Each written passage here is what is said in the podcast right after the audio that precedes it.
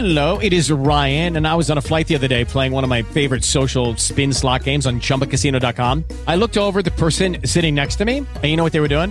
They were also playing Chumba Casino. Coincidence? I think not. Everybody's loving having fun with it. Chumba Casino is home to hundreds of casino style games that you can play for free anytime, anywhere, even at 30,000 feet. So sign up now at chumbacasino.com to claim your free welcome bonus. That's chumbacasino.com and live the Chumba life. No purchase necessary. Group. Void prohibited by law. See terms and conditions. 18 plus.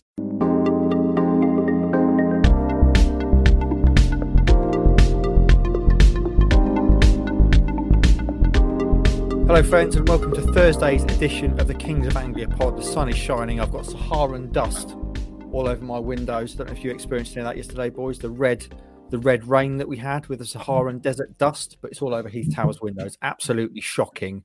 I'm your host, Mark Heath, and with me today are three kings, three of the the four, the five. I guess if you include me, I'm going to start today with our very own answer to Jason Statham, still being snubbed by Twitter for that elusive blue tick, the doctor of lifting weights. Stuart Watson, how are you? I'm good, thank you. I've seen a few people saying um, on the comment section, well done for finally embracing my baldness and, and shaving it off. I wasn't aware that I hadn't I hadn't been doing that. It's been it's been fully shaved for quite some time. You've not been in denial for for a long time. And I think you, you, there was ever a period of denial, was there, with you, Watto, like you see with, with some people? No, sometimes it might it might it might grow a, few millimeters longer than necessary through laziness, but um, no, in, in general, I've not been trying to. I've never tried to cling on. That was a battle I, I knew I was losing early doors. Outstanding. Um, someone who, in contrast, is extremely hairy all over his body. I'm led to believe. The boy, the prospect, the beard, Roscoe my friend. You went with us on Monday. How are you? I'm very well, and um, yeah, still very hairy, as you pointed out. Um, although, Stu, I want the beard back, my friend. I enjoyed the beard. I like the beard. Yeah, I like the I beard. Stu with a beard was was hits different, as the kids say. Yeah, um, James Collins. Absolutely. James Collins look, yeah. Absolutely. Uh, and then finally this week, but by no means least, of course, the man Hutch Hogan, Andy Hutchzilla, Warren.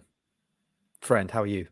I'm all right, mate. I've got um we talk a lot about hair on here, don't we? It's, it's just come to my. It's the manscape thing.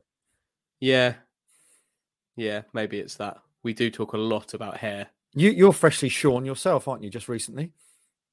Uh, yeah, last last week. Yeah, I think we've actually already discussed my haircut on the podcast. I can't remember well, as well. Um, I can't. Yeah, once a month, cut it short, let it grow, job done, rinse, repeat. Excellent, and you're looking very good. If if I, I don't, you don't mind me saying. Right then, friends. Today, um, ahead of no midweek, or rather after the fact there was no midweek game. Thus, um, we need something meaty to get our teeth into. I thought what we'd do today is something um, we did as a written piece of content earlier this week. Kieran McKenna has now played 15 games as Ipswich Town manager. He's not technically played them, of course. The players have played them. Um, and so earlier this week, I went back and took all of Andy Hutch Warren's match ratings over that time um, for players who qualified. So just remind me what you have to do to qualify. Let the listeners know Hutchie, you have to play a certain amount of minutes in a game, don't you?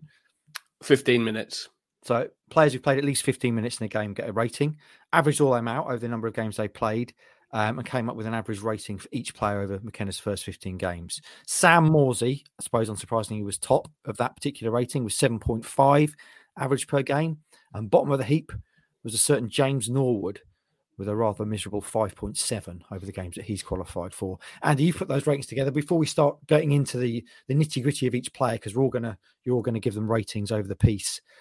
Does that sound about right to you? Morsy top, Norwood bottom over those 15 games? Yeah, I was quite yeah, I was quite not surprised, but I was quite pleased with the order in which they they came out when I saw that you'd written that up. Um you do kind of wonder how it all kind of knits together. As you know, player ratings is a vibe. It's a it's a fluid, moving, moving beast. Um, yeah, I think I, as you'll see when we do this, I, the great the numbers that I'm going to give the players now are going to be very different to what the average rating kind of came out as from the games. But um, but yeah, I thought I thought it was pretty pretty decent order in the end. Excellent. I'm glad you're pleased with it. Um, Right then, friends, we're going to do it by position. Scores will be given out of 10. Half marks are allowed, e.g., 6.5. Hutchie's having none of that, so there won't Come be any half, on, won't be half, won't be any half marks from Hutchie. It seems. Not from me. And what we'll do is we'll talk about each player, um, and then I'll ask you for your scores at the end of our little chat. So each of you will talk about each player, and we're going to start, of course, with a man between the sticks, Christian Walton, who's played 14 games, kept 10 of those 11 clean sheets. Hladky doesn't really qualify because he's only played one game, um, and I said players must have played three games at least to get the average rating and qualify for the list. So I'm going to start with you, Vin Diesel up there, Stuart Watson. Christian Walton, your thoughts on Walton over McKenna's first 15 games? Uh, outstanding. He's very much in the conversation now in terms of the best goalkeeper since. People are debating whether he's overtaken Bartosz Białkowski already. Um, maybe a little bit premature for that conversation. People forget how good Bart was over a prolonged period of time in a division higher for Ipswich, but there's definitely an argument that his all round skill set um, is better than Bart's in terms of the way he commands his box, the way he deals with with aerial balls in into the box. Bart's um, highlights reel for saves was, is outstanding. I, I quite often see that pop up on social media, and will always give that give that a watch because it brings a smile to the face. But what what an outstanding signing to have got him permanently. Um, Ipswich hopefully have got their goalkeeper to come for many years. Mm. Roscoe Walton, tell me about him. Ten clean sheets, eh? Bloody hell. That was uh yeah, he's had a great great way. He's been brilliant since McKenna's come in. He was he was great under Paul Cook, really, a little shaky moments and stuff. Um signed permanently in January, which was I think one of the best signings of, of the window. Um he's made some really crucial saves and I think that's one thing for a successful team having a, a very good goalkeeper. So I like Wald. I like him a lot. Hutchie, the washing machine. Your thoughts? I can't really add much more to those those two descriptions. He's he's a, he's a very solid goalkeeper. He's got all of the attributes, um, and hopefully he'll be here for a, a very long time. Um, he has had some games where he's not had an awful lot to do, and a lot of credit for that has to go to the players in front of him as well. But um, mm. you kind of also know that if he did have something to do, he'd, he would uh, he would execute that well. Sometimes he has games where all he has to do, and I say all, where his kind of notable impact is is kind of plucking balls out of the air and something that he's we know that he's very good at catching crosses but he's also a very good puncher of the ball. I see a lot of got you see a lot of goalkeepers who um just flail up. They they they want to punch it but they're not very good at punching the ball. He's a, a, he's a good puncher of the football which sometimes you need to do. So um yeah he's been he's been excellent hopefully is for many years. Superb. Right as arbiter of the ratings holder of those scores, Hutchie, I'm going to come to you first on all of these scores. So, first of all, out of 10, Christian Walton under Kieran McKenna scores on the doors, please. Uh, higher than uh, than his actual cumulative match rating. He's eight. Eight out of 10. I think his average rating across those 15 was 6.9. But I guess that's a lot of that's due games where he's not got much to do. Um, Watto, out of 10. Uh, I've gone slightly higher. I've gone for a nine. I don't know if he could have done a, a, huge amount more over 15 games to keep what 10 clean sheets in the 14 games he's played. And um, yeah, if I can't give him a nine, then I, I don't know. I've, I've, set the bar there with a nine for Christian Walton. You've gone high early. I like this. A positive start. Eight, nine. Roscoe, what's your score? Um, I'm going actually 10 because why what? not? 10 clean sheets. I think the goals he did concede weren't really his fault. Um, 10. Why not? You've gone perfect. They never give a perfect score on the first episode of Strictly Come Dancing, but you've gone early doors there. An eight, a nine, and a 10. Wow, what a start. So Christian Walton doing very well indeed. Right, let's do defenders now, boys. Mr. Consistency, the Denaissance, Janoi Donacien's played 15 games. I think his average rating over those 15 games was above the seven, 7.1. Hutchie, kick us off. Your boy Janoi. He's not my boy. Um, I don't think he'd want to be my boy. Um, but he has, he's found a role. They found a role for him which suit, which has all of the aspects that makes him a good player, kind of in one. He he's a defender first and foremost. We know that. So a right-sided centre back, that's a job first and foremost. Um, but he does have the ability to get forward, um, which we know he can do. It's something he's getting better at as well, but he's not being relied on to do it as as maybe a a fullback would, certainly a Paul Cook fullback would. So he's found the perfect role for him. He's as calm as you like um, through games, doesn't get flustered, and he is getting to the byline more and more and more to kind of threaten threaten for his team. So um, he's one that's really enjoying life under Kieran McKenna. Like it. Stuart Watson, Janoi Janastian, you've referred to him before as potentially player of the season. Tell me about him. It's got to be in that conversation, I would say, over the piece. If you're talking from game one all the way through to now, he is Mr. Consistent. I think actually that tag probably does him a bit of a disservice in many ways because he's he's been more than that. He's um he's not only been part of this blue wall that you've dubbed that has kept kept the goals out, but he's been a major part of the attack as well. He's been this marauding wide centre half that's um I think has really taken Wes Burns' game to to a new level. Let's not underestimate the role that Janoi's had in in those two sort of linking up down that side. So um, yeah, another one that we can speak very very highly of. I love Janoi Donacien. Roscoe, do you love him as much as I do? Oh yeah, I'm a big fan of JD. Um, he's got that bromance with Wes Burns. Um, he's finally found his role in that back three, which is great to see. Um, if he scored, if he just oh, if he scored against Morecambe, that chance he had, he'll, he'll be getting a ten from me. But um, I'll get get onto my rating in a second. But no, he's been, he's been fantastic.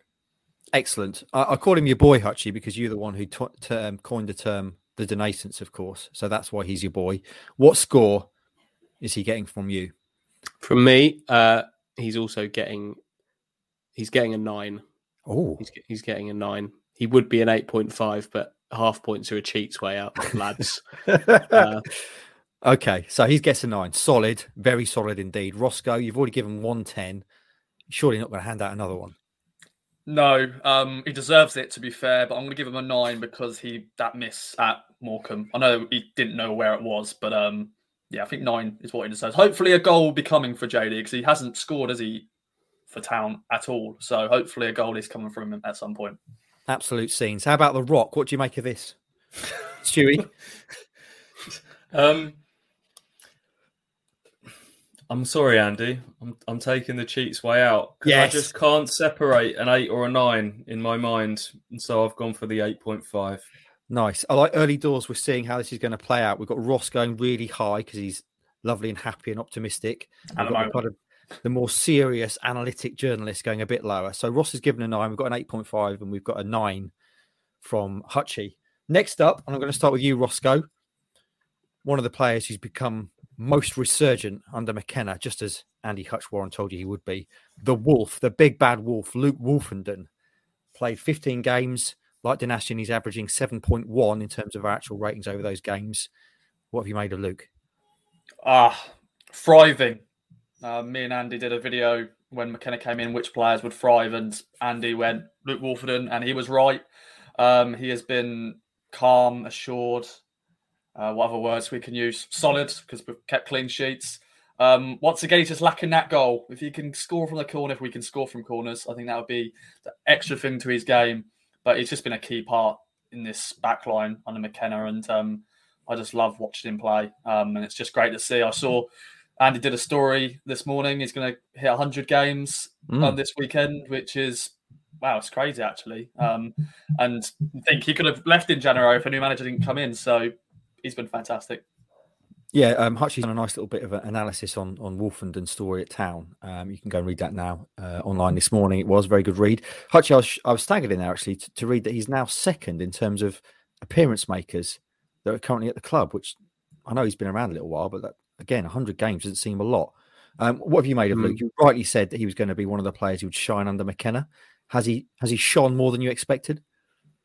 Probably more than yeah, more than more than I expected. But I, I expected him maybe to come into the team and and kind of benefit that way by playing more mm. football. Um, we know we've always known what Luke Woolfenden can do. We we've known that he's calm on the ball for, for a centre back. We know that he's comf- more comfortable on the, the ball than most. We know that he can read the game well, um, but he's never by his own admission as well, never put it all together um, as consistently as he is now. I think the role in the middle of that back three really, really suits him. Um, and he's reading the game exceptionally well. He's he's covering for others. He's the one that kind of sweeps up when things are needed.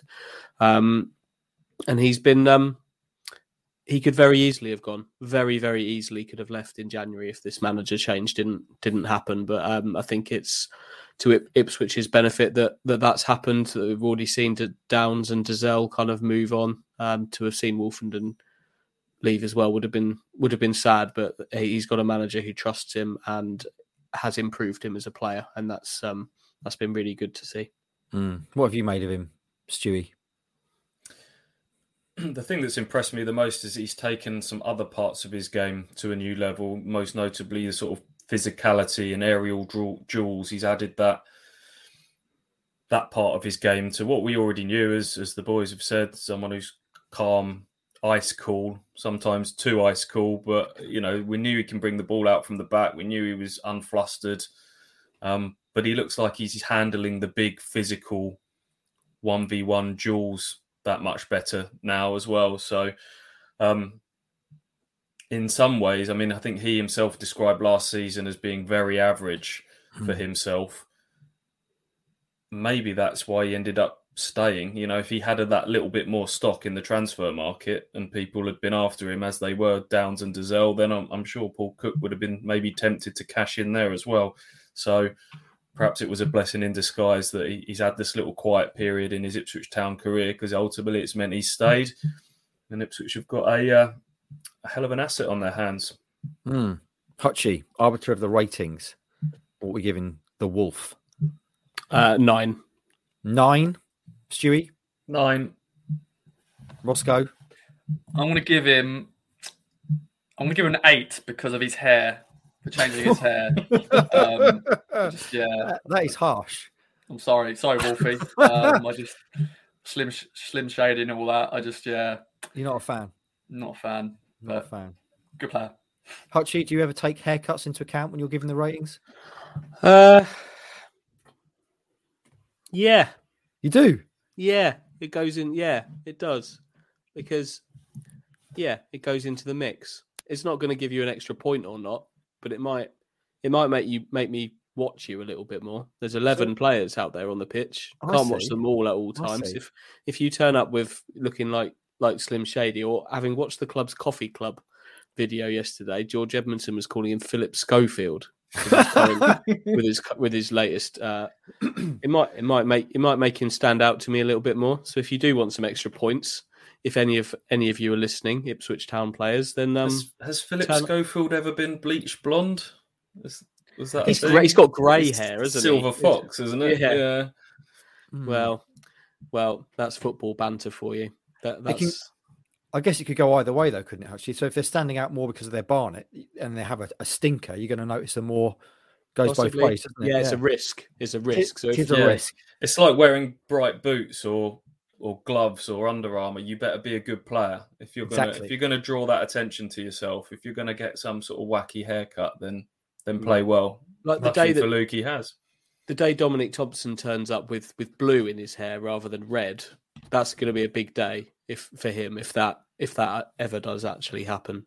If I was him, that would have happened already. I'll be honest. I'd have probably would have gone all in a bit earlier. You're at Ipswich now. Um, we'll get on to him in a minute. Mm. Yeah, I'd like you to do that though, Hutchie. What dye my hair? Yeah, blue hair. Why not? Yep. right then, moving on swiftly. Um, Big George. Sadly, we know he might be out for the season. Big George Edmundson has been a rock at the back.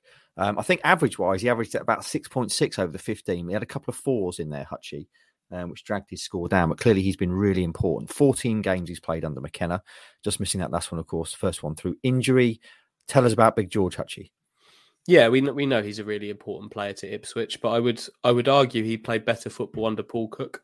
Um, that's not to say that he's not been important to this team. Of course, he has. He's a he's a he's a good defender. Um, he's a he's a consistent performer, and that that those fours you've mentioned are, are the reason why the, the the ratings on the kind of the the average scale hmm. um, why they will come out lower than all of these now because it, it's kind of you get dragged down by a bad game for the Mm. entire team and probably uh, the goal that he gifted at Bolton is going to have uh, been one of those off the top of my head. That wasn't a, a great moment for him, but he responded to that well.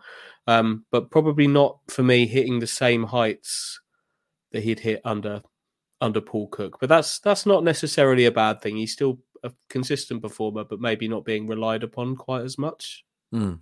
Okay, fair enough. Stewie, your take on Big George?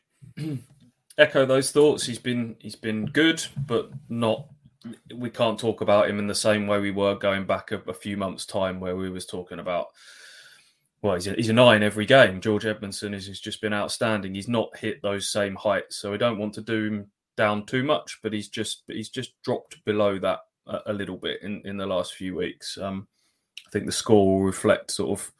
I don't think he's been. Uh, he's not been the the, the uh, top performing member of, of that back three. I would say. Okay, Rossi, agree? Yeah, echo what the boys just said. Um, of course, he had a black eye for a few games as well. Of course, he was showing that black eye. So um, he's a hard boy. Um, I'm sure you're like that. Heath. He's a he's a hard nut to crack. But um, yeah, he's going to be a big miss, of course, because with his injury. If I was doing the ratings, he'd get automatically get an extra point for having a black eye. Fantastic. he had Um, two at one point. Two black eyes, just give him a 10, no matter how he plays. Double hard. Um, Hutchie, you're the man who actually does give the ratings, and I assume not influenced by such things as facial damage. Um, but what are you giving George? George is getting an eight. Solid eight. The muscles from Braintree, Stuart Watson, what are you saying? Oh, this is going to carry on to the end of the show, isn't it? Uh, Seven point five. 7.5. 8, 7.5. Roscoe? Um, I was going to give him a seven, but because I remember the black eye, he's getting eight just for that extra. So hair gets downgraded if you've got bad hair, and if you look hard, get one more. Excellent. That's that's the ratings that I like. So two eights and a 7.5.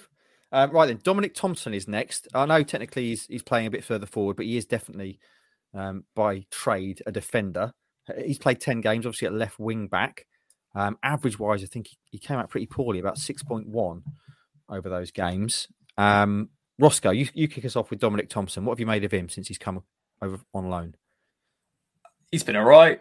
Um, he showed flashes of quality. What, what you know, he, he played in the Premier League, didn't he, for Brentford a few, a few games. Um, he's just been all right. There's nothing for me. There's nothing else for me to add. I don't mind him as a player, but he doesn't excite. I think I like his passion after games. He's always you know clapping the fans and stuff. I think if he ec- changes his colour blue, I think then he'll be that more passion will come through. But um, he's been all right. Uh, throw-ins, yeah, d- does the job in that position. But there's nothing else, man. Go to Stu Andy. They- They'll, they'll add more.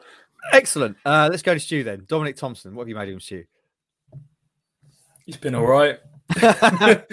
um, yeah, I wasn't sold on him straight away. He didn't hit the ground running. Maybe that was understandable given his kind of lack of lack of senior game time this season. But I think he's he's improved as time's gone on. I don't think it's helped that he's got those natural comparisons to not being the dynamic Wes Burns presence on the on the opposite side of the pitch. He's a he's more of a left back playing at left wing back than a than a winger playing there. But he's grown on me as time's gone on. He's been pretty consistent. He's certainly technically very good. There's been times when Celina's played that those two look like they've had a, a bit of an understanding. So um yeah, he's not set the world alight. I think there's more to come from him, but um he's been he's been a solid enough addition. What have you made of him then, Hutchie? As I say, the, the, the average score came out at 6.1 over the 10 games he's played so far. You, that about right for you? Yeah, it, right ballpark. I think that probably represents a, a slower start, um, and maybe played catch up a bit on his numbers in that in that Mm. period. Um, he's a left back playing at the left wing back. Wes Burns is a right winger playing at right wing back. That I don't think the comparisons are particularly fair on him. Um, but I would say he's played certainly played his part in the recent clean sheet um, run. Um, but has kind of he took responsibility for the, the goal they conceded at Morecambe, um, which would have added if that hadn't gone in, that would have added another clean sheet and um, and another three points to their to their total. So um, Yeah, I quite like him as a player, but I, I think he's always going to lose out when you compare him to what, what's going on down the other side of the pitch, where you've got Donacien, you've got Donacien and Burns, a well-oiled machine. There's not a well-oiled machine down the left. Edmundson's kind of on his wrong wrong foot, um, which at times doesn't hugely help that partnership. And, and, Thompson's a more naturally defensive player, so I think that's probably where he's losing out rather than his own actual uh, actual um, ability. Okay, what are you giving him? Scores on the doors time. Grudging six. Six from from Hutchie. Roscoe. Mm, I think I'm going to follow suit because he's been all right. Six. All right gets you a six. Watto. I'll stick an extra 0.5 on there. 6.5. 6.5. Hutchie's loving that.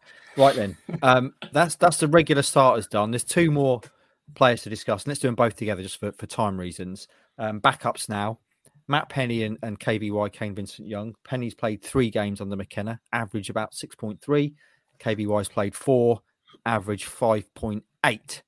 Stewie, what do you make of these two?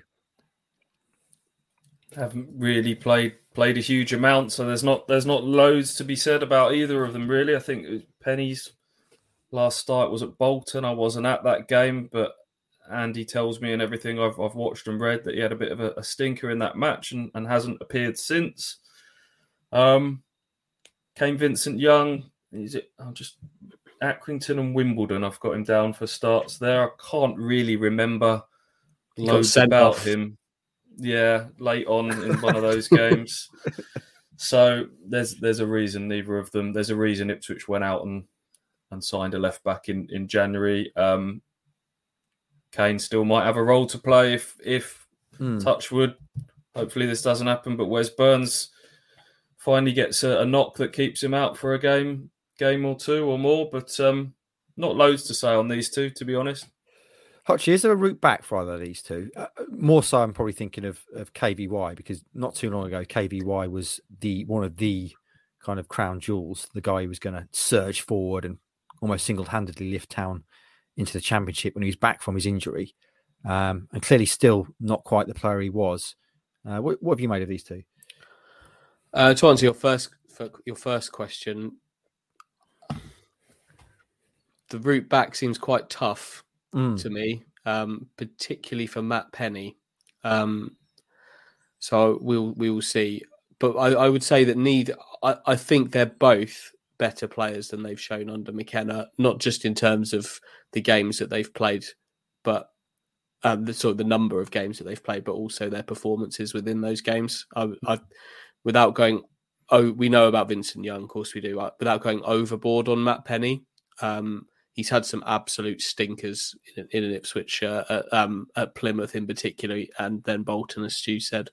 But he's also he's also the closest thing to a proper wing back that they've they've got for that left side, I would say. But but again, as Stu said, there's a reason they recruited Thompson. So under McKenna, they've not they've not really they've not really shown an awful lot. Hmm. Rossi, have you got anything to add? Yeah, I completely forgot about Vincent Young's red card against Wimbledon. Um, I think because that was a, a, great night all round, and I think that just it just happened like, like last minute, did it? And yeah. We just yeah, whatever. We're ten men down, but we won the game two 0 Happy days. But um, yeah, I forgot we had Penney as well. Um, yeah, he's had a few stinkers, um, so he's going to get a bad rating from me. Fair enough. Right then, um, two scores required then, Hutchie, for these two. You can give them the same score. You can give them different scores. What we're going to go for? A pair of fives. A pair of fives making a 10. So a Matt, Penney, perfect.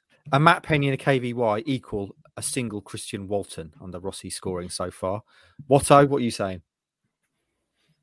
Don't think I can disagree with that. Excellent. So fives all round so far. Rossi? Uh, I, I, just can't remember Matt Penney doing much, so he's going to get a he's going to get a free. Oh, um, yeah, and Vincent Young, well, he should get a free as well because he got sent off in a game, but I let him off because he's, you know, KVY, all that, certified baller. He's getting a four. certified baller gets a four. Excellent. Three and a four and a bunch of fives as well. Right then, Hutchie, I'm going to start with you here because it's Sam Morsy. He was your main man in the rating, 7.5 over his 11 games he's been available for. Wax lyrical and heap platitudes on super skipper Sam. Mm. I honestly can't imagine there's been a better midfielder in the division over the two and a half months that we're talking about here. Um, he's changed the the way that he's being used now and the way that he's performed has kind has, has kind of changed the game for Ipswich in terms of what they're they're able to do. We saw that the weekend um, where once he had gone off, they lacked the midfield thrust and uh, an ability just to move the ball forward through the middle of the pitch from from the mid, middle of midfield. Um, he's been he's been outstanding under Kieran McKenna, and he's been the player that I thought Paul Cook had signed.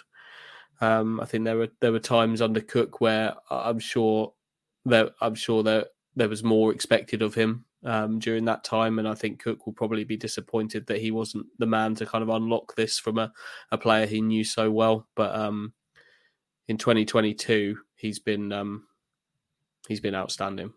Mm, absolutely, uh, Rossi. Tell me about Morsy. What a player! Of course, he gets injured. Of course, he does. Ipswich Town. The curse always happens. Uh, I, you know, I think everybody definitely. Hutchie was so pleased that he finally got his goal, his first goal for the club. Um, I'm sure he can hopefully score many more to come. But um, he's just been fantastic in midfield, and it's it's great to see. Um, he's getting a 10 because he's just getting a 10. I'm jumping in the ratings I'm already. Not even I'm not even asked you score yet, Rossi. I'm sorry, you, but you've got, you've just, got excited. You've gone early. You've got excited, but no, he's, he's been fantastic. And um, fingers crossed he's going to be all right in terms of injuries and stuff. Hmm. People talk about obviously opening his account. Let's not overlook that tremendous assist he had the other week uh, to Kayden Jackson. That was real vision. Um, Stewie, is there a certain irony to the fact that Paul Cook told us that Sam Morsy was going to be a one man wrecking crew? Um, didn't quite happen under Cook, but since McKenna's come in, he's been superb. He's played he's played better under McKenna than he did under his old mate Paul Cook. yeah, probably varying reasons for that. I think it, judging from the outside looking in, it maybe took Sam a little while to get his head around the fact that he'd made that move so late in the summer window. I don't think it Mm. was, well, we know it's not one that he was expecting or indeed wanted to make going into the 31st of August. So maybe he had to get his own head around that. Then he was part of a team that was completely brand new and all bedding in around him and trying to suddenly be the captain of a, a completely new group, I guess, has its difficulties. So there was that element to it. And and secondly, he wasn't we now know wasn't really being used the correct way in that as one of two sort of sitters in that midfield where they had to sit because Paul Cook wants his fullbacks to bomb on and, and you need those two holders to kind of cover cover the gap. So that really put the shackles on him. But um Kieran McKenna has unlocked something completely different in him. He's now suddenly this this forward thrust in midfield, getting into the box late, sort of John Walk esque. Um, scored one goal, could have had more. Um, he's just been a, a, real leader, and he's he's put the team on his back at times, and it's just infectious energy has kind of spread throughout the team. And the biggest compliment I can give him is is do I think Ipswich are going to make the playoffs now? No. Why? Because Sam Morsy's out. I think that's that's the main that's the main factor that prevents me from thinking this this can happen now just like to say, welcome back, Watto, asking himself questions and answering them. That's two there, listeners, for the price You're of welcome. one, back to back. Right, then we know Roscoe is given a 10. Hutchie, I'm, I'm seeing you very much as our Craig Revel Horwood on this particular panel. You're going low. Um, but if anyone's going to get a 10, it's like the, the, final of Strictly Come Dancing where they just give everyone 10s and Craig finally gives a 10. Is Morsy getting a 10? No, he's not getting a 10. He should have No. five. He should have five goals. Yes. This, I at like this it. point. Uh, he's getting a nine. Getting He a needs nine. to score. He needs to score. He needs to score goals. That that would true. That would truly take him to to beyond the stratosphere. Absolutely love that. Very much like Craig Revel Horwood when someone's just smashed out a dance routine and he goes, didn't like the shape of your hand. Nine. Well, that, that's that's very apt that you should mention that with Sam Morsy. Given I don't know, people have probably noticed his very sort of strange splayed fingers running style when when he runs. Look out for that, and if you haven't noticed it, I have not noticed that. I'm gonna I'm gonna notice that and, and see nothing else. I'm going sure I'm going jazz forward. hands Jazz hands. Um so we've got a ten and a nine. Stewie, what are you saying? nine as well.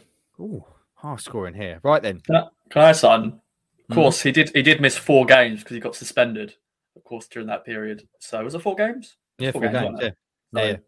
yeah. He missed chances of scoring goals in those four games. So, Oh, okay, right, fair He enough. still he still should have five by this. Yeah, yeah. Right then, a 10 and two nines for, for Captain Fantastic Morsy. Another one, another talisman, swashbuckling down the right hand side. Wes Burns, baby Burns. Roscoe kick us off with Wes Burns. Oh, sipping a bit of water there. Um, he's been all right again. Um, he's had a few. I think it's been a few games where I've been a bit underwhelmed by him a little bit, but um, he he has been a, once again another key part of this team. Um, he's been scoring goals. He's in double figures now, and he is he eleven goals? 11 goals, yeah. Eleven goals. Um, yeah, seven goals on the McKenna, um, which has been fantastic. He's he's creating stuff, you know, rampaging up up and down, um, cuts in. He's taken a few knocks as of late, but um, yeah, I think uh, he's a key player in his team, and uh, of course, fans love him. Fans love him. All the players love him. He's got his hair. Happy days. Watto, a man who is diametrically opposite to you, hair hair wise. Um, I don't know about about pace wise. I reckon you've probably got a bit of turn of pace. know, Come on. Um, yeah, I'm devastatingly bald. I'll give you that one. But let's not. I'm not going to get involved in any kind of foot race with Wes Burns or any professional footballer for that matter. I want Um, to see it. I want to see it. I once had someone I remember now, one of the KOA Army year, a couple of years ago, uh, back when Chambers was here, was desperately messaging us to see if we could genuinely set up a foot race between him and Luke Chambers because he thought he'd take Chambers out, no problem. Never happened, but there you go. I'm digressing. Burns seven goals in those 15 games under McKenna. Average rating I think came out at 6.7. Tell me more about him, Stewie. Yeah, it's, it's it's a strange one, isn't it? As Ross has kind of alluded to, despite the fact that his seven goals under McKenna Mm. as a right wing back is is a ridiculous return. Um, but yet there have been games where his end product hasn't quite been there. I think it's improved in, in the last few games. I think McKenna has clearly worked on him changing the style of his final delivery. His, by his own admittance, earlier in the season, his plan was get to get to the byline and hit it as hard as I can into the box and, and hope that Macauley Bonne is there. And, and that happened quite a lot. Um, it was beginning to get, he was beginning to sort of thrash at a few of these crosses and a few were flying over the bar and behind the goal. And last few games, clearly they've worked on just players composing themselves when they get to the byline and working on these cutbacks. A lot of the goals have been coming from from measured cutbacks, and Burns has improved that, but he doesn't look like he's at full steam to me at the moment. I don't know whether it's just a long season and a few knocks catching up on him, um, but he's not he's not been quite at his uh, devastating best. But Hmm. but those goals you can't look beyond those, can you? Owner of the best thigh tattoo in the town squad, Hutchie, which I know is important to you. Um, what have you made of Wes Burns? I've currently got a thigh tattoo. have you? Yeah, I have. My daughter put one on me yesterday, a Disney one. It's got Anna and Kristoff, Sven, Elsa, Prince Hans from Frozen all on there. So She's already got a tattoo gun. That's bold. yeah, yeah, she yeah, we just let, we just let her loose with with that. Um, yeah. So yeah, uh, Wes Burns. I think I'm going to take the cheeks way out and say that Stu summed up Wes Burns perfectly there. He's he's not the fly. He's not quite the flying, the flying winger that's squaring up to people and simply beating them for pace and hustle that he that he has been this season. Um, some things have taken its toll there, maybe, um, but you can't look beyond the goals. That's like one in two from from wing back is um is a bit silly, really. So Burns by name, Burns by nature. Give yeah, us a score. eight. A solid eight. The goals Revel- have saved him. Craig Revel Warren, Warren over there. Um, Watto, Eight point five. yeah, there we go. He squeezes out the extra half mark. Let's just do it out of twenty. if, you're gonna do, if, you're gonna, if you're gonna do that, let's just do it. You've given him seventeen. eight, eight point five. Rossi, what are you saying? I'm giving him a seven for his shirt number and his seven goals. Okay, so... fair enough. Seven. So Rossi started to, to skew towards the lower end of the scale now. Right then, boys. Um, Lee Evans, someone we've not seen for a while. He's been injured. Um, normally would be a shoe in to start in midfield alongside Sam Morsy. He's played six games under McKenna, average score of seven, average rating of seven per game. Hutchie, Lee Evans. I think that's a quite a quite nice way of summing up Lee Evans. Uh, uh, seven on a rating is a very good, solid mm. performance. That, that that's a very solid contribution to your team if you get if you get a seven. And I think Lee Evans, more often than not, will give you will give you that. There's the occasional eight in there. There's the occasional six on the on the days where Town don't quite tick. But all in all, he will give you uh, he'll give you a solid performance, which facilitates others to go and do go and do their thing. No, mm. Notably, Sam Morsy under Kieran McKenna, um, and also he plays quite an important role in getting the wide players into the game. Um, so, yeah, a solid contributor that they've absolutely missed. What so earlier in the season, Evans was was much maligned. He was a bit of a becoming a bit of a scapegoat for town fans. I know our old friend David Flisher from the Carray Fans Social, um, who hates everyone and everything, particularly doesn't like Lee Evans. Um, what? What, what do you make of Lee Evans? Is it odd? You think that there was that kind of feeling about Evans to begin with, and has that changed? You would say now? Yeah, I think it. I think the narrative around him has, has slowly changed. I think um, we talk about sort of vibes going into these ratings. I think sometimes players become better when they're out the team, or you only you only hmm. notice mm. what what they bring when they're out the team, and that's definitely been the case with Lee Evans. Uh, there was a lot of noise around Sam Morsy's absence during that four game suspension. But I think that Ipswich, in, in different ways, have missed Lee Evans just as much during during his injuries. Um, so yeah, it's just not the most sexy position in the world, is it? You know, we, we had that conversation with Cole Skuse on and off mm. for, for many years that sort of sitting and sort of dictating play and taking the ball off the back three and just knitting everything together doesn't always catch the eye, but you need someone to do it. And I think Lee Evans was doing it really well and, and also added a bit of much needed physicality to this side. He wins a lot of wins a lot of headers in, in midfield, and um, it's a fairly undersized team. And I think they miss Lee Evans in that respect when he's not in there as well. so um, I really like Lee Evans, and I think they've missed him a lot. Mm. Detective Sergeant Cole Skuse, you mean, obviously, uh, under the upcoming Andrew Warren book. I mean, not not everyone can be sexy boys, can they? I mean, look at the four of us, for, for example. You need those people just doing solid work. Maybe not looking the best, faces for radio, but doing that work that gets the team to the top. Rossi, Lee Evans. I like him. I like him a lot. Um, just solid in that midfield. And once again, it's just our luck, you know. That Sam, Sam in Lee Evans, that duo was back working well, and then Lee Evans gets injured, or Sam Morsy gets suspended, um, and now they're both injured. Um, and now we've got Tyreeq Bakinson and Tom Carroll. Tom Carroll is not David Flisher's favourite player at all either. Um, that's for another show. Um, but yeah, he's just been solid. Um, it's just been a shame he's, of his injuries. Um, hopefully, when he comes back, he will be a big player. Um, we just need him back ASAP because I think that's what we're lacking in that midfield is a bit of muscle. Yeah, he's he is a bit of a unit, isn't he, Evans? Um, Hutchie, you're our own unit with your calves and your eyelashes. Um, give us a score for Evans eyelashes unit are they? That's the uh, that's the, yeah. the top the topping on on top of the cake. Okay, um, seven, seven, seven, seven for Lee Evans. Very solid, very very good indeed. Watto, you going seven? Uh, eight, eight for Evans. Rossi, um, seven. Seven, two sevens and eight. Right then, um, we've got nine players left. This is going to be a bit of an epic podcast today, friends. It looks like we're already on forty-five minutes, so settle in if you need a wee, maybe pause us now because um, we've got quite a lot still to discuss.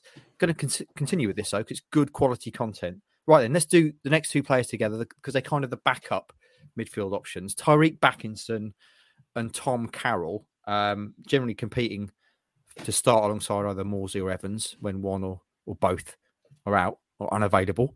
Um, tell us about Tyreeq and Tom Carroll. Completely different to, to Morsy and Evans in terms of the dynamic that they bring. Um, Bakinson, I've kind of summed up by saying he can he can make the, the difficult look easy and he can make the, the easy look difficult. He, he frustrates me. You can see that there's a lot of potential and ability there, but there's some some serious raw edges to round off at, at the moment. So that's my summary of him. Carroll, um, neat and tidy player. you can see reasons why he's, he's played uh, in the Premier League a significant number of games. The injuries have kind of led him to this point. Um, I'd be interested to see if he if he can get a run of games, what he can bring to the table. I thought he, I thought he did really well actually once he got up to the speed of the game um, last weekend. Hmm. Um, Rossi, what are your thoughts on on this pair? Well, if we didn't sign Bakinson in January, we wouldn't have really another midfielder. Um, so maybe that was a smart move. Maybe they were preparing for some injuries in that midfield. Um, pretty much what echo what Stu said. Really, I think he looks good at times, but then he also has moments where what are you doing? Where why are you tackling there, or why are you? That's a bad pass. Um, Tom Carroll is once again, yeah, he, he's proven that he has played in the Premier League before, but um, there's times also sideways, bit crab like, as uh, Dale Fisher would say. Um, but yeah, just they've been all right once again. Okay, just to dot the i's and cross the t's before we come to you, Hutchie, for your thoughts and the scores. Tyreeq Bakinson played nine games qualifying under McKenna, average score of 6.4. Carroll's played six, average score of 5.8. On you go. Uh, I think they're both better when they play with Sam Morsy. Um, and the fact that Ipswich have had to use them as a pairing is, I don't think they're a natural pair. I think they're maybe both, and this isn't necess- necessarily a criticism. They're both maybe a bit too passive mm. in hmm. terms of um, their the way they play in midfield. They haven't got the same. There's no mid, but they're when they're together, there's not quite the thrust out of midfield that that Morsy's able to give. So I think they've both kind of been hindered by the fact they've had to play together. As as hard, as harsh as that's as that sounds, um, but but when they've been playing with with one of the more established midfielders, I think you're able to see their qualities a bit more. Bakinson's growing on me actually as the games go by. There is the odd rocket ball in there that's just kind of you do scratch your head, um, and he he isn't quite the physical presence that we've talked about Lee Evans being. Carroll did have a very good game, I thought, second half in particular on Saturday, but he would look he would he would be so much better alongside someone like Morsy. So I think they both have something. Bakinson in particular is growing on me. Um, but the fact they're kind of had to be used as a duo hasn't mm. been great for the team would be okay. would be my assessment of them. Kick us off with some scores then. Pair of sixes. Pair of sixes. Can't say fairer than that. Watto. Same. Two sixes. Rossi. Samesies. Sixes all round for Tyreeq Bakinson and Tom Carroll. Right then, boys, let's move on to the kind of forwards, the ones operating just behind or alongside the strikers. Um, three of them here Sonny Aluko, Conor Chaplin, Bernd St. before we get onto the strikers. Let's start with the man who's played the most games out of that group, which is Conor Chaplin, 13 games under McKenna. Surprisingly low average of 6.3. Um, when you look at the scores that he's been given, Hutchie, most of the time he's been getting sixes. Um, what can we say about Conor Chaplin? Yeah, I, I like Connor Chaplin as a, as a player, um, but there are there are games where I come away from it thinking that I, I love the effort. I what you get with Chaplin is is pure effort. Um, he's a pest. He pops up in funny areas on the pitch in, in a good way. Um, he's a good character. He can threaten the goal as well. Um, but a, a fair few of those appearances. How many appearances did you say that he had? Thirteen. Yeah, a few of those are going to have come from the bench, which yep. is where which is where maybe his average has come down a little bit. But I, I kind of feel like he's not quite at the the kind of level he has been for them um, mm. at other points during the season. He obviously scored an important winner against Gillingham, which was a which was a big goal and the kind of goal that we know he can score. So he has he certainly contributed, but maybe maybe not quite to the level that he has previously in the season. And I've guessed maybe some of that's down to being in and out of the team every week. Hmm. Would you agree with that, Stewie? Yeah, I was just having a look while Andy was talking. I think his longest run in the team has been four successive starts. Um, mm. Mentioned the winner against Gillingham. He got the winner against Accrington as well. So you always feel like he he brings a goal threat to the team. That there'll be a moment where he's alive in the box and, and can finish. Um, he's always busy. He's always got that infectious energy about him. Sometimes it's not always directed in the correct manner. It doesn't feel like it's as joined up with the rest of the team that he's someone who's just sort of here, there, and everywhere. If you look at his heat map, um, so yeah, he's been good, but uh, it still hasn't quite found his his role, his place within this team. I would I would suggest just yet. Okay, Rossi, what what do you make of Conor Chaplin? I like him as a player. Um, he can come up with some goals as well. You know, some of the goals he's scored have been has been fantastic. Um, but mm-hmm. yeah, he's not really had that chance of running the team. Um, he needs to improve on his set pieces. We're we're not very well at corners. is just horrendous. And I'm very close to where most of the time when he takes corners, I'm just watching and I'm like, this is probably not even going to beat the first man. Um, so I think we need to improve on that. But overall, he, he is just a, a, solid player and he is here, there, and everywhere, as the boys have said. I, I, look up and he's there, and it's like, oh, he was over there just a minute ago. But um, but no, if he could get a run in the team, he can show the quality. Once again, I just can't believe we've signed players like Conor Chaplin for League One. He was in a promotion, a playoff place team last season with Barnsley. So, yeah, if he get that run in the team, I think he's going to be a key player again. Just start telling him, Rossi, before he takes corners. Make sure this is a good one. Uh, I, I, scored 25 goals when I was 14, Conor. Um, I know how to play football. Just get it in. Just get it in the air. Do, a good, those, do yeah. a good corner. Um, yeah. Hutchie, Conor Chaplin, 6.3 was his average. What are you saying? Seven. Seven. Uh, Mr. Universe, Watto? Seven. yes, seven. Rossi, full house? I want to give him a seven, but. Give him a seven Wes then. Burns. I gave Wes Burns a seven, and Wes Burns has scored seven goals. Conor Chaplin scored three goals under McKenna. Half mark? Uh, I don't want to do half mark. I think that's Stu's ball game. I think that's what I'll let him do that. Um, I don't like to get told off by Hutchie. Um, uh, ah, why not give him a seven? Why not? Seven. There we go. I like the way that Stu, Stu only Stu is allowed to give half marks. Superb. Right then, sevens all round. Uh, next up, the mystery man, the enigma, the man that can turn the game, but also can be fairly anonymous. Bersant Celina 12 games he's played. I think his average score was somewhere in the region of 6.7, something like that. Um, Stewie, Bersant Celina. Um, he's got better in the last few games. Into he, he's another one who's never had that sort of run. It's been him and Chaplin tend to have kind of come in as a pair to play as those dual number tens, and then they will go both drop out the team and both come back into the team.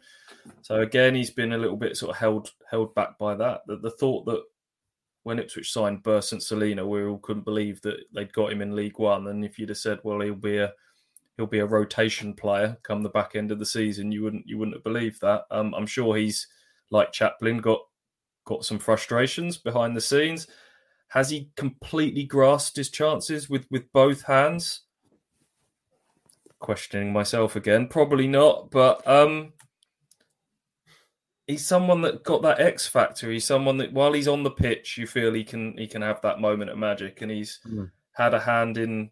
He's he was really lively when he stepped off the bench against Morecambe. Looked like the player most likely to for Ipswich to get the winner there, and then he's had a hand in in two goals at Fleetwood when he got moved further forward, and then he's had a hand in two goals in the following game, which you'll have to remind me what it was, what came after Fleetwood. It was a home Lincoln game, wasn't it? The home 2 0 win. So um, we maybe underestimate because he because he's not got that sort of busyness of Conor Chaplin and he doesn't maybe necessarily contribute defensively as much.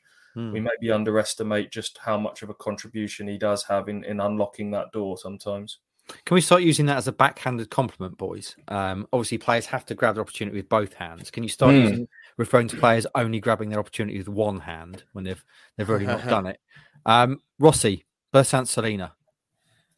He's another player that needs to improve on his set pieces because he's also does set pieces if Conor Chaplin's not on the pitch, and um, there's been some yeah debatable crosses and free kicks, but um, yeah, when I when I watch him, I do I do go wow some of the stuff he does.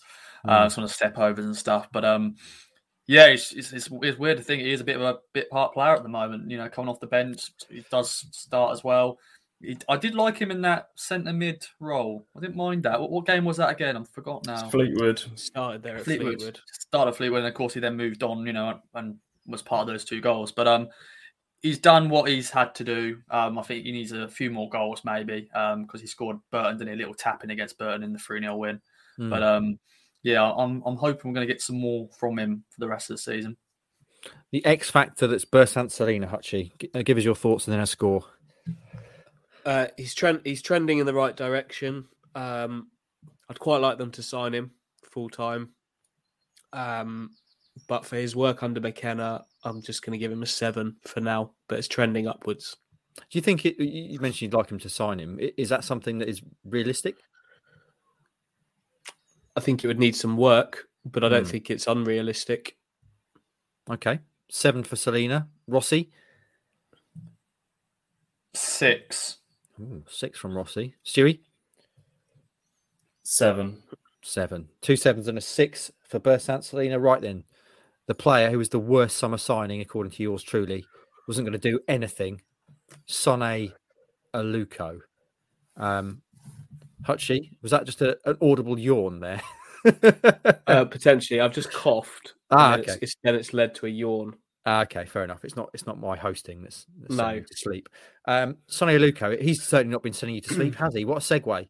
No, um, no. I think we all we all quite like watching Sonny play, don't we? Um, you can see his quality on the ball. He keeps it really nicely. He uses it well. He's intelligent. He's clearly a very good influence around the the club. Um, and he is a, another member of this kind of attacking three that now goes into two uh, to playing games who who contributes. He's been in and out of the team as well, but um, but has delivered when he's come into it. So um, yeah, very solid performer. Eight games, six point eight average, couple of nine out of tens in there. Stewie, what have you made of Sonne? Yeah, he's silky smooth to watch, isn't he? Um, maybe we kind of fall into a bit of recency bias when we're kind of waxing lyrical about him because that game against Lincoln is so so fresh in the memory. But he hasn't actually played that much under McKenna. He kind of started the first where, it was that unchanged team for the first three games, wasn't it? And it was him in behind the Bash brothers, but he's not played that that much. I'm just having a look at his uh, his stats. He started against Burton, Morecambe, and, and Lincoln and then you're going back to, to Wimbledon before that. So um, when he's played, he's been he's been good to watch. He hasn't played played it a huge amount, but he, he's certainly uh, he's playing a very very solid role within this squad for sure. Mm. Uh, Rossi, Stewie said that Sonne can dribble his way out of a telephone box, which I very much enjoy. Um, have you been impressed with him? Yeah, um, age is just a number, um, as I say. Uh, Not for you, years. mate. Not for you. Under the Ross Halls method, he'd be out the door three years ago. That's what that's what I'm saying. I'm, I'm changing my mind now because of Sonny Aluko. Um, but yeah, I echo what Stu said. He hasn't actually played that much under McKenna, really. Um, he's had a few, you know, substitute appearances. He's, you know, he's been replaced early as well. But um, yeah, the Lincoln game sort of showed up a lot of people of um, saying, yeah, Sonny's still got it. So um, a new deal possibly for him. Hmm. Yeah, certainly. Um, Hutchie, give us a score. Seven. Seven. Rossi. Looking back at all my ratings, I've, I've had a mare really. Um, I, you know, I want to move Wes Burns to eight now, uh, but I don't think it's allowed. Um, Can't do it retrospectively, I'm afraid. Yeah. Okay. Um, Sonny, I'm going to give him a seven. Seven. You're kind of doing the, the old imperceptible, kind of going with it, aren't you? Going with the flow. Just remind you to give a 10 to Christian Walton um, at the start, uh, and it's been all, right, been all over the place since then. Stewie, what's the score you're giving Sonne? Same as Chaplin, same as Celina, a seven. Seven, part, solid seven. Part of an attack that obviously hasn't uh, hasn't been scoring loads of goals. They've been they've been okay, but there's there's room for improvement. Perfect segue then onto the strikers. Four strikers left to to consider and rate, boys. Let's start with the man who's, who's played the most games but hasn't scored or has scored once in 22 games now. Macauley Bonne, uh, 10 games, I think he's average out at 5.8. Um, I'm going to come to you, Rossi, because he's your boy. Macauley Bonne. Oh, poor Macca. Poor, poor Macca. One goal. The last one was against Gillingham, and uh, yeah, it's not it's not been at it, has he? Unfortunately, um, I do feel sorry for him. I think there's been times where he just hasn't been at it. Um, he's work he works hard, then he? he works hard. He, he did a right on on Saturday. He worked his butt off, but um, yeah, it just hasn't been the same, you know, since that unbelievable start. Um, we, we spoke about it a few weeks ago, didn't we? You know, it's just been disappointing for him. Um, and yeah, I just I hope there's a goal coming. If he's if that goal should have counted on Saturday, that should have hopefully been the a chance for him to go on a run of scoring. But yeah, it's just not worked out for him the last two months, and um, I don't know where the next goal will be coming for him. That's the, the sad thing about it. Mm. Stewie, we know it, well, it certainly looks like Kayden Jackson's going to be out for a little while now. So, is Macauley Bonne the obvious person to turn to in that in that scenario? What have you made of Macauley and under McKenna? The fact that that's even up for debate probably yeah. tells you kind of how Macauley's season has, has unravelled um, since that remarkable start. Um, I don't know how much time we're going to have to talk about Oxford, but with with Kayden Jackson out, I, I really don't know who McKenna will turn to, whether it's whether it's Bonne, whether it's Norwood, whether it's Pigott now. Um, yeah, I d- I don't really know what else to say about him. He's uh, he's uh, he's struggled a little bit of, of late. Macauley's not lacked for for um for passion, never does with him, but it's just strikers are judged on goals, and they've just not been happening for him. And getting that one ruled out at the end on Saturday kind of summed up his uh, his recent frustrations. Hutchie, a man who boasts a similar physique to Macauley Bonne. Um, I'll try to cheer you up, mate. Uh, Macauley Bonne, what are we saying about him? Give us a score. Oh, I don't need cheering up, and Macaulay Macauley Bonne, Bonne doesn't need to have his physique compared to mine. I tell you, I tell you that. Kick a man while he's down. the, the man's in great shape. I am. I am not. Um, he, he's. I thought he. I thought he did well when he came off the bench on Saturday. Uh, obviously, the goal should have stood at the end. Um, I liked what I saw from him in terms. There's a bit more zip about him, and if it, I probably would be turning to him now. Um, now if if Kayden's out for a time, but it's it's been there's no getting away from it. It's been a tough time. Those two misses at, at Morecambe were were chances he should have gobbled up and he would have done in September, October. Mm. So it's been um, it's been a tough time for him. Um, but I think he's a player that has got so much goodwill kind of going towards him. Everybody connected with Ipswich wants to see him doing the business because mm. it hmm. means so much to him. So um, so yeah, it's been it's been tough watching him actually. It's not it's not been enjoyable at all. Give us a score then. Five. Five. So if he's Macauley Bonne, uh, under your estimation, you would be Macaulay Bun. Is that right? Cream bun, yeah. Macaulay cream bun. Five from Hutchie. Rossi, what are you going to give your boy? You can't give him a 10. Yeah, so, sorry, sorry, Macca. Um, I think he'd understand. I think, yeah, I think anybody will understand. You know, only one goal in the last twenty odd games, not great. Um, yeah, I'm going to round up to just five as well. Um, okay, five. Two fives. Watto, anything different there? No, five from me as well. He did he did score against Gillingham in the early days and, and played his part in the in the the McKenna reign, getting off to a to a good start. Played in those few games. That probably probably rescues him a five then. Mm. Kayden Jackson next, then, boys. Another one of these resurgent players under McKenna. Uh, he's played nine games. He's got a whole point average higher rating than Macauley Bonne, 6.8 over those games. Hutchie, you're nodding away. Kayden Jackson. Yeah, I, I, this was a difficult one.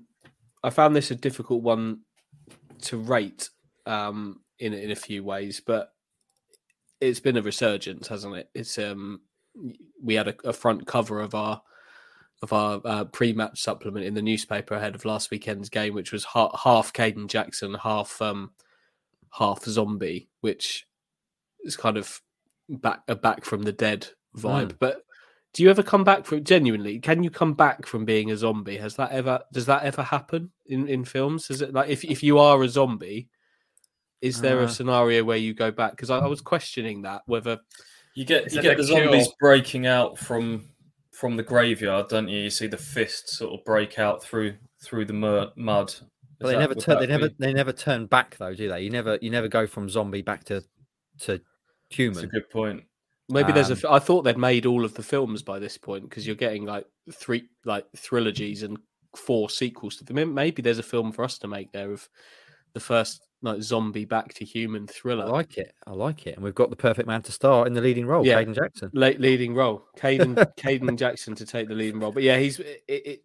It's been good to see someone get a spring, like a real spring in their step, particularly in the, that area of the pitch. And I think you can visibly you could visibly see the kind of the boost that Kieran McKenna has given Kayden Jackson when you watch him play at the moment. Um, obviously, there's some goals in there. Um, the the Burton performance was outstanding, um, and um, yeah, he's been. It, if Bonne's kind of been tough to watch because we've we've all wanted wanted him to do it so much, like Jackson's been an absolute pleasure mm. to watch. Just to watch, just to watch someone enjoying themselves after a, a tough time is um, is a good pleasure to have, isn't it? A simple pleasure, a good hmm. pleasure. Mm. I do worry that I we've jinxed um, Kayden with the zombie front cover because obviously he's going to get injured now. Um, Rossi, Kayden Jackson, been good, isn't he? Yeah, he's been good. Um, yeah, like many other players, you've just thought his career at Town was dead. Um, but we've already done that pun, so I'll move on from that. Um, but no, yeah, it's, it's been great to see a smile on his face, scoring a few goals. Um, he loves doing the jump in air celebration, um, and it's just great. But now, of course, he he just joins the list of the cursed players after having a good little bit of form, gets injured. So um, no, it's been great, and um, hopefully it's not too bad, but it does look bad the injury. Mm, yeah, hamstring's not good, especially for a player like Kayden Jackson, who's all about pace. Stewie, yeah, not not much more to add than than what the boys have said. Really, he's, he's from the MK Dons performance. It looked like they were using him properly. They had a game plan for him, and with the backing of a manager that believed in him, he's he's he has taken it with not just one hand, Mark. He's taken it with both hands. Um, and yeah, it was a real a real shame to see him limp off at, at the weekend. He's um, he's been good. Right then, Hutchie, give us a score for Kayden. All things considered, where where he's come from to this point, I'm going to give him a give him an eight. Eight. Watto. I've also got eight written down. Rossi. That is three eights. Three eights. Fantastic. Right, and let's do the final two players together. Um, two strikers, James Norwood and Joe Pigott. Norwood obviously had that tremendous December. He was the original resurgent player. Um, came back, won Player of the Month. Um, He's played nine games under Kieran McKenna, and he's the lowest average rating um, of those who qualify 5.7 under Hutchie's scores. And Joe Pigott's only played four, obviously, only scored three goals all season, not scored since October. And his average rating on those four games is 6.3. So I'm going to start with you, Hutchie. What, what can we say about these two? Yeah, like Nor- Norwood's peak came kind of came pre McKenna, really, didn't it? He did score at Gillingham in that in that game. Hmm. Um, mm. And obviously, did he score the winner against Wycombe? He did, didn't he? Yeah. So so he, he kind of he was kind of on on the peak then when um when McKenna took over. So he enjoy, he helped the manager get off to a really good start. But since then, I really don't like him in the kind of the left-sided forward role that we've seen him in a couple of occasions. I don't think you get the best out of him there. He's a central striker all day long. That that that's what he that's what he needs to be, and that that opportunity hasn't really been there so much for him. He's had games where he's gone through it and not um, not seen an awful lot of the ball. Um, Joe Pigott. Joe Pigott's he's got his, we've talked about him quite a lot in the last month, haven't we? I think he's mm. got he's got his pluses. He um there's some nice, you know, some nice movement. Um his use of the ball at Fleetwood was was decent. Should have scored at Fleetwood but I just don't see a player that. It, I don't see a player that's really threatening. He, he doesn't feel like a, a, threat to the opposition too hmm. much mm. um, when he's on the pitch. To me, again, he's not had he's not had a consistent run of games to try and show that. But when he has been on the pitch, I've wanted to see more from him. Okay, Stewie, your thoughts on that striking duo? Yeah, the the Norwood one comes with the caveat of him not not playing in his in his best position. He's he's best between the width of the penalty box and scoring goals. He's been asked to sort of do a, a job for the team. So while they've played to Jackson's strengths, maybe Norwood's been a victim of having to do a job for the team a little bit more. But yeah, he did score the winner against Wycombe. He did get the opener against Gillingham in the 4 0 win that came came after that. Um, Pigott, I'll be a little bit more generous too. I think he's um, given his lack of games this season. I think it's been very difficult for him to suddenly be parachuted in at times and and make an impact. I think he's their best sort of link striker, back to goal type striker. He's been denied by the post on at least a couple of occasions. If one of those goes in, it could be a different story. If buts and maybes, I know, but um, he's the only one of these four strikers that's uh, under contract going into to next season. So who knows? Maybe maybe come the come McKenna's decision for selection on Saturday, that that may come into his thinking a little bit. I don't know. Anything else to add, Rossi, on these two? It's just mad that we have Joe Pigott and James Nord on the bench in League One. Any other League One club would snap the you know our hand off to, to sign one of these players, but um, just yeah, they haven't enough game time. Um, but when you got Kane Jackson in form and but now he's injured, so now it's a chance for one of those step up and score the goals for us. That's what we need. Right then, final ratings, Hutchie. Um, Norwood and Pigott, what are your scores for these boys? You're on mute. Ten? Two, five, two oh. fives. two fives. Wow. I thought you were going to score. Right then, Stewie. Um, two fives. Anything different there? Um, I might bump Pigott up to a 5.5. Oh, Hutchie loves that. His little face. I'm only doing it. I hadn't actually planned to do any half points, but he told me off air before we started that they were illegal. So that was a that was they're not ille- they're not illegal. No, no, no, no. They are legal. The ho- the host has said they're legal. I, I just think it's a just cheat. frowned upon. I think it's a cheat. It's a cheat's way out. You may as well do it out of twenty. Hutchie just thinks that they're disgusting. Um, Roscoe scores. Yeah, they're, they're both getting a five. Both getting a five. Here endeth our epic player ratings roundup, boys. That's taken a lot longer than I thought it would. Um, but hopefully, some interesting content. Just one final rating out of 10. the team as a whole under McKenna in the first 15 games. I'm springing this one on you. So think on the fly. And I'm going to start with Rossi so he can't just say what everyone else says. Crap. Out of 10. um, seven out of 10. I think they've been all right. Uh, there's been a few great days, but there's also been some bad games. I know Cheltenham was just Cheltenham playing boring Cheltenham, but um, I think seven's a fair rating. Seven out of ten. Some might suggest that's maybe a bit low for a team unbeaten in nine and eleven clean sheets in fifteen. Um, Watto. Uh, some might say I, I probably would agree. Um, well, I do get what Ross is saying. They have ultimately not. The Wycombe game was was the first one, but since then they haven't beaten the teams above them that they need to catch eight. Was thinking of adding a point five on, but I'll, I'll go. Uh, no, I'll go eight point five. Go on, eight point five. Eight point two five. Um, don't do that. Don't do that to me. So we've got a seven from Rossi, uh, at eight point five from Stewie. Uh, Hutchie, what are you saying? Uh, I'm, I'm gonna give I'm gonna give them an eight. I, I I love how solid they've become. I love when everyone is available in the midfield, what they've how they've built that.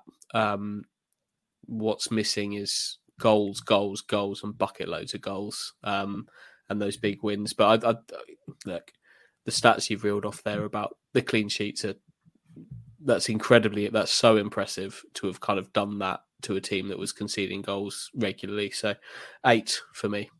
Not impressive to Ross. um, not, not the playoffs, are we? Not the playoffs. Uh, true. Uh, we, we, need it to be showering goals, don't we, Roscoe? That's what we need.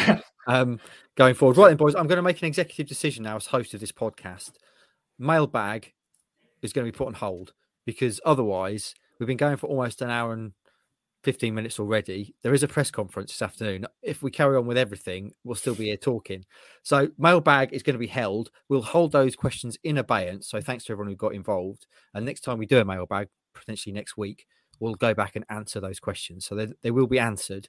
But, but let's skip forward now because there's two big games to talk about this weekend. And the biggest, my friends, the biggest is happening at the Gold Star Ground in Felixstowe on Sunday live on the BBC Red Button, live on BBC Radio Suffolk. Ipswich Town Ladies are about to make history when they play their FA Cup quarter final against the mighty Hammers of West Ham United, the only third tier team left in the competition. Roscoe, I'm giving it the big build up here. How excited are we for this game? And more importantly, have we got a chance? We know they played Man City a couple of years ago in a, in a game since expunged from the record books, but it did happen. And they got tonked 10 0. No shame there. They were a league down than they are now. Man City, superpower. West Ham United, yes, they're a Super League team, but they're lower down in the Super League. Certainly not the power that a Man City or a, an Arsenal or someone like that would be. So, how are we feeling about this, Roscoe? A lot, a lot of people just buzzing. You know, it's a big game for for the football club in, in general. Really, you know, on telly, big crowds, um, quarterfinals of a, a cup competition, the FA Cup. Um, it is going to be a, a, very good occasion for all the players, all the fans going to watch. I'm sure it's going to inspire the next generations of you know female women's players. I don't know why I said both female. I said that. Um, but no, it's it's going to be an exciting day, um, and it is going to be different to the West Ham game because that, to the Man City game because is at Felixstowe. We're a league higher, more experienced players in our team. Our younger players have got a bit older, experienced other things. It's going to be a very good day, and um, yeah, it's a big game. I'm going to say big because it is. Um, yeah, I'm looking forward to it. Two, was it 2,000 people are going to be there? Um, yeah. By far the, the biggest crowd that the ladies will ever have played in front of. Have have they got a chance? I mean, it is a it would be it's a big ask, isn't it? But it's not completely out of the question. No, I don't think it's out of the question. Um, you know, the magic of the FA Cup and all that. Um, West Ham, they're they're a good team. They've got a few internationals in their side. Um, but on Felixstowe's pitch, mm. anything can happen. Um, yeah, I can't I can't see us conceding ten goals like we did against Man City, but that was a, a long time ago. Um, it will be a tough game. I think we just got to win those 50-50s um, and just getting getting in their faces, and uh, hopefully we can maybe nick an early goal to settle our nerves. But um, yeah, it's going to be an interesting watch. It's going to be amazing, isn't it? to be live on, on the BBC Red Button as well is fantastic. Uh, and if you want a proper build up that game, Rossi's done a special Tractor Girls Talk podcast, which should be beneath this one in your feed. Um, so go back and listen to that. Obviously, um, we'll be there on, on Sunday. Rossi will be there taking pictures, and Liam from Crew will be penning as a report. You can follow it live, as I say, on, on the BBC as well. Um, so look out for that one. Um, the day before, though, boys, moving away from the ladies and the biggest game of the weekend, there's a there's a another big game at Oxford United for the men. Um, eight games left. Town are on 60 points. They really have to win pretty much all of their remaining games if they're going to have any hope of getting into the playoffs, which means they're going to have to go to Oxford United, realistically, a team in fourth place, and win, um, which is a big ask. Stewie, how are you feeling about this one, and, and what would you do with the town team? Um, I thought when I looked at these kind of make or break fixtures at the end of the March, Oxford away was was the most difficult. Out of the three, they've won five of their last six. Matty Taylor, a proven goal scorer, 19 goals this season for them up front. Brannigan's a player I really like in midfield.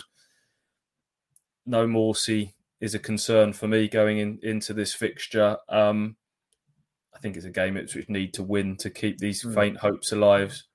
I'm I'm not sure they're going to with the with the personnel and and where they're at sort of fitness wise with with people. Do we know if Morsy's do we know Morsy's definitely out? That's not been confirmed, is it? Uh, not yet, but I You'd would imagine. imagine having having come off two successive games in a row with a hamstring, I'd be surprised if he can if he can suddenly recover from from this one this time. But we'll we'll find out a bit more from from Kieran McKenna this afternoon. Yeah, we've got press this afternoon, so look out for updates from that. So we'll be speaking to Kieran. Um, Hutchie, Oxford United away. What did you have on your, your little whiteboard of predictions going forward? Yeah, my little whiteboard has got a, a D next to it for a draw.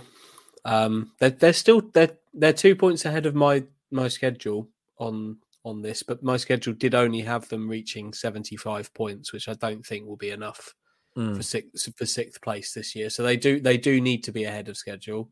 Um, yeah, we we're used to Oxford Ipswich games being um, being void of goals. They've played five times in League One, and there's been one goal in five matches.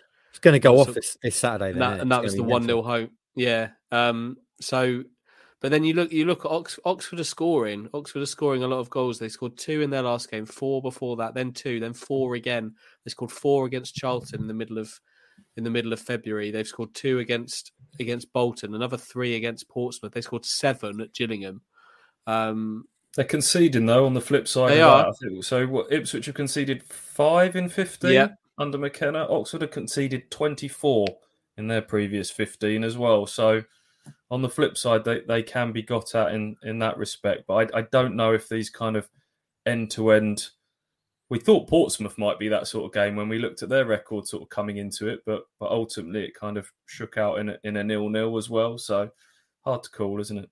Mm. What are we doing with what are we doing with the side then, Hutchie? Morsy's out, Evans is out. Is it Bakinson and Carroll in midfield? And and who who's replacing Kayden up top?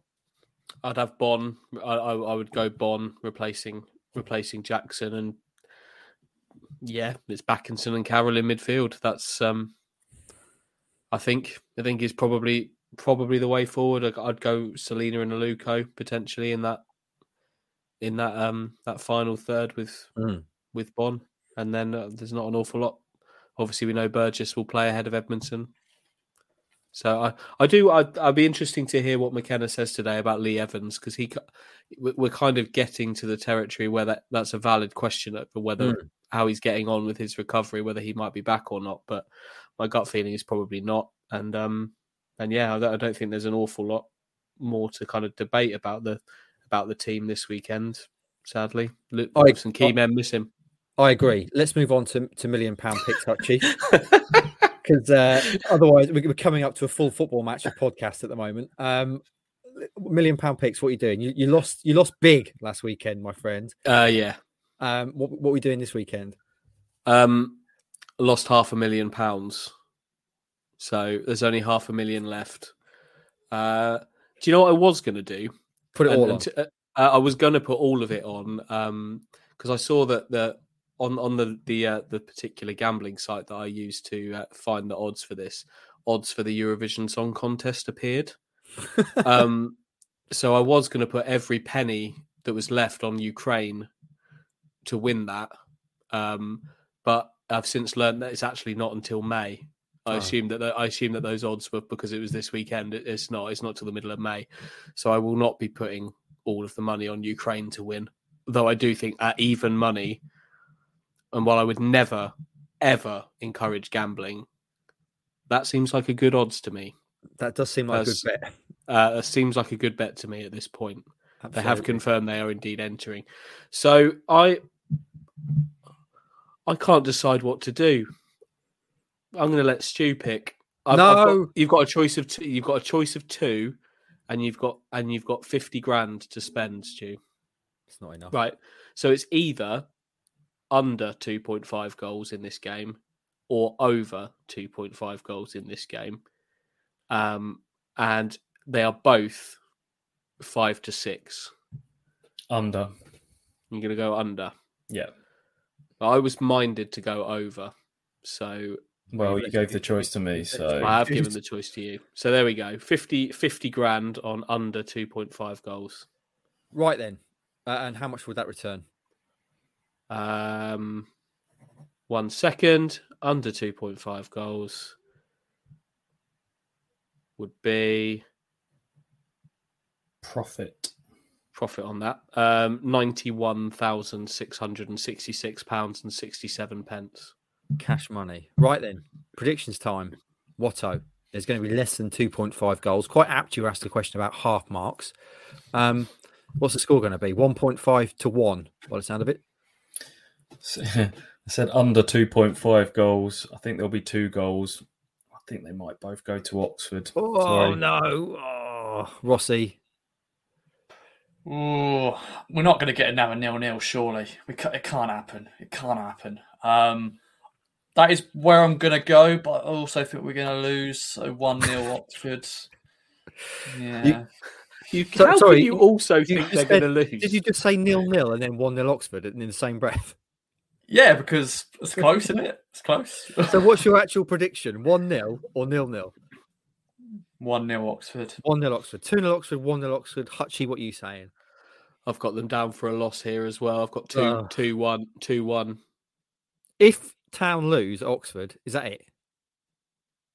Yeah, Done. I Done. think yeah, so. yeah, it is. Yeah, Done. No Caden Jacksoning the season if they lose at Oxford. I'm saying 5 0 Town. Um, tremendous win. Really fire themselves up towards that top six. Right then, boys, this has been an absolutely epic podcast. And friends, I hope you enjoyed it because it has been, as I say, almost a full football match of Ipswich Town chat. Is there any, anything else you want to mention before we go? Who needs a wee? That'll be me.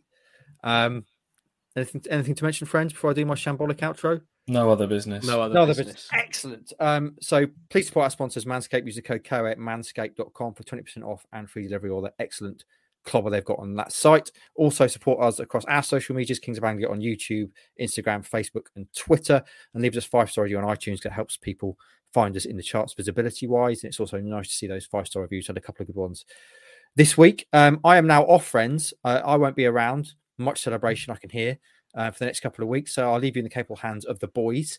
Um, who knows who will step into the host chair? Will it be Jason Statham? Will it be Hutch Hogan? Will it be the prospect, Ross Halls, or will it be the grand porcine, Mike Bacon? I'm excited to find out. I'll be listening to the pod over the next couple of weeks. So make them good ones, boys. I'm sure they will be. And also, friends, look out for Arnold Allen. Ipswich Town fan Arnold Allen has the biggest fight of his career at the O2 this weekend, live on BT Sport, co-main event of UFC London. He's fighting Dan Hooker, a fight. If he wins, he will potentially be just one fight away from fighting for the title that Conor McGregor once held. That's how much of a big deal Arnold Allen is, um, and that's how much of a proper sport we're talking about there. Um, right then, friends, have a great time. I will see you on the flip side of my break. Uh, hopefully, when I come back, Town are very much on the verge of the top six. Have a great uh, period. Enjoy the game this weekend, and I'll see you next time.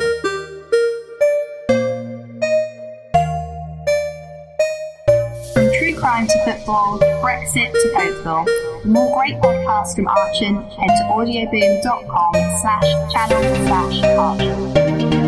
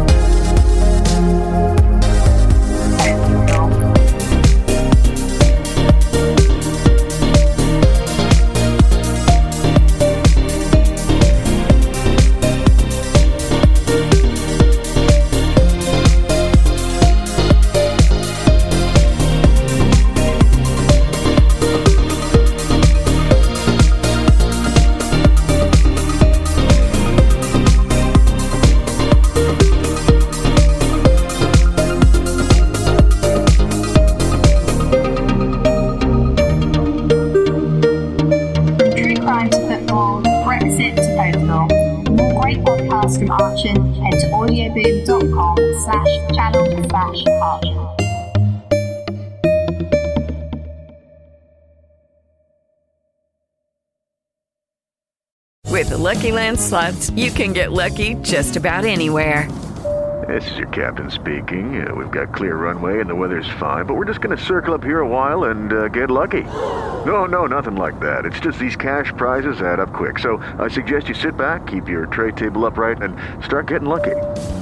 Play for free at LuckyLandSlots.com. Are you feeling lucky? No purchase necessary. Void where prohibited by law. 18 plus terms and conditions apply. See website for details.